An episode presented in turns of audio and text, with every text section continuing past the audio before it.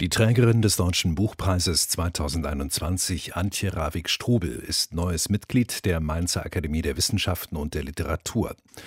Zusammen mit der 47-Jährigen seien auch die Schriftstellerinnen Katharina Hacker und Olga Martynova sowie der Münchner Historiker und Universitätsprofessor Kiran Klaus Patel aufgenommen worden, teilte die Akademie mit.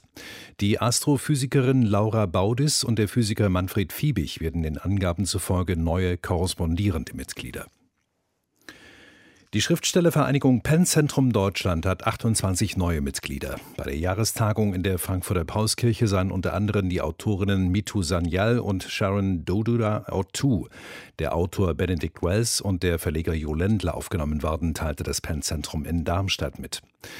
Zu Beginn der Mitgliederversammlung war am Dienstag der Autor und Journalist Dennis Yücel als Nachfolger von Regula Fenske zum neuen Penn-Präsidenten gewählt worden. Nach dem tödlichen Schuss von US-Schauspieler Alec Baldwin auf eine Kamerafrau bei Dreharbeiten hat der Regieassistent einen Fehler bei der Überprüfung der Requisitenwaffe eingeräumt. Er gab laut einem Vernehmungsprotokoll der Polizei an, habe nicht alle Projektile in der Trommel des Revolvers kontrolliert. Unklar ist bisher, wie die scharfe Munition in den Colt gelangen konnte. Katharina Wilhelm.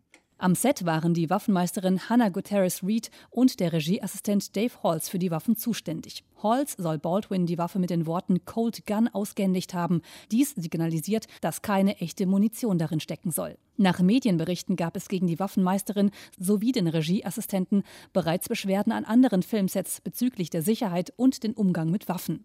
Noch gibt es keine Anklage. Die Staatsanwältin Mary Carmick Altwies sagte aber, alle Optionen lägen auf dem Tisch. Auch eine Anklage gegen Schauspieler Alec Baldwin sei nicht ausgeschlossen.